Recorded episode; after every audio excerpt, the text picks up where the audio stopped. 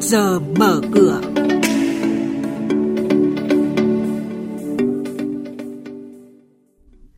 Thưa quý vị, thưa các bạn, thị trường bảo hiểm năm 2020 chốt sổ ấn tượng với mức tăng trưởng 15%, trong khi nhiều ngành đang chịu tác động tiêu cực từ dịch COVID-19.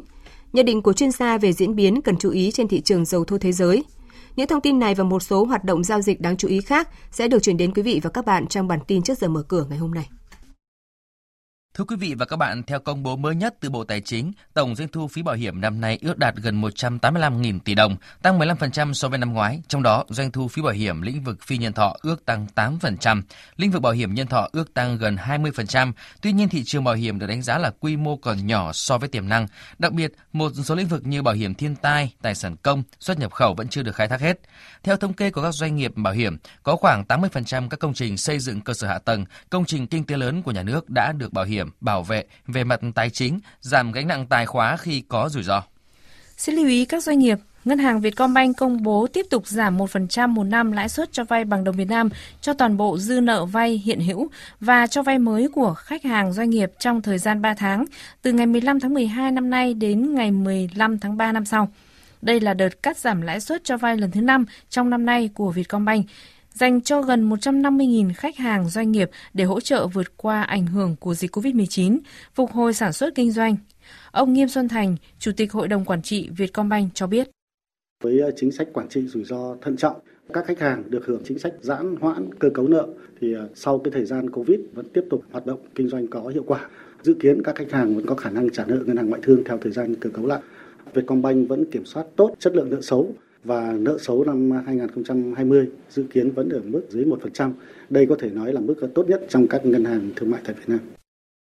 Về sự kiện chứng khoán đáng chú ý, hôm nay là ngày giao dịch không hưởng quyền tạm ứng cổ tức năm 2020 của nhiệt điện phả lại, mã chứng khoán PPC.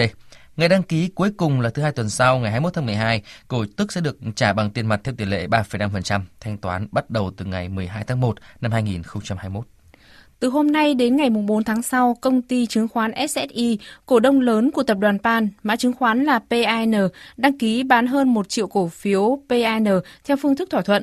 Dự kiến giao dịch thành công, SSI sẽ giảm sở hữu tại PAN xuống còn 41 triệu cổ phiếu, tỷ lệ gần 20%.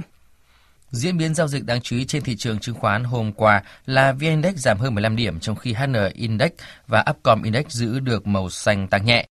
Dù sàn giao dịch chứng khoán Thành phố Hồ Chí Minh tràn ngập sắc đỏ, giảm điểm nhưng vẫn có nhiều mã đi ngược xu hướng giảm và dậy sóng như KBC.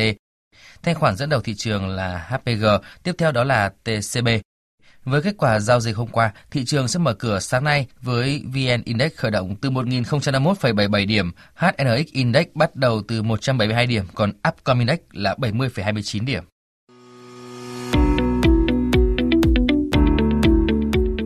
Thính giả đang nghe chuyên mục Trước giờ mở cửa phát sóng trên kênh Thời sự VV1 từ thứ 2 đến thứ 6 hàng tuần trong theo dòng Thời sự sáng.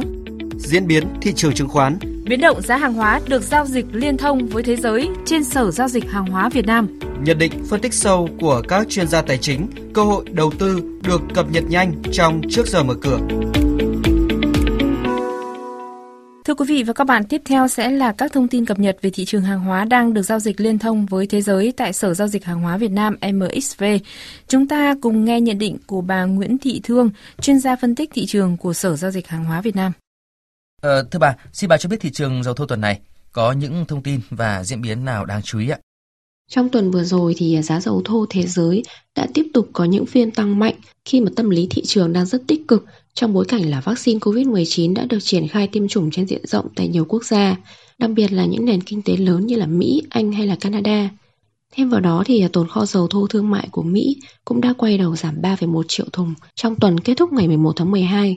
Và trước đó thì tồn kho này bật tăng mạnh tới 15 triệu thùng khi mà nhập khẩu dòng dầu thô của Mỹ tăng đột biến.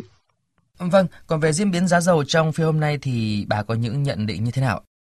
Dự kiến trong tuần tới thì giá dầu thô vẫn sẽ duy trì xu hướng tăng trong bối cảnh thị trường kỳ vọng nhu cầu dầu thô sẽ phục hồi sau khi vaccine được triển khai và thế giới sẽ dần khống chế được dịch bệnh. À, và tuần sau thì cũng là tuần lễ Giáng sinh tại nhiều nước phương Tây thì nhu cầu đi lại mua sắm tăng cao có thể sẽ giúp cho nhu cầu nhiên liệu tăng trưởng trong ngắn hạn. Điều này thì sẽ hỗ trợ giá dầu. Tuy nhiên thì nhà đầu tư vẫn cần chú ý tới diễn biến của dịch bệnh COVID-19.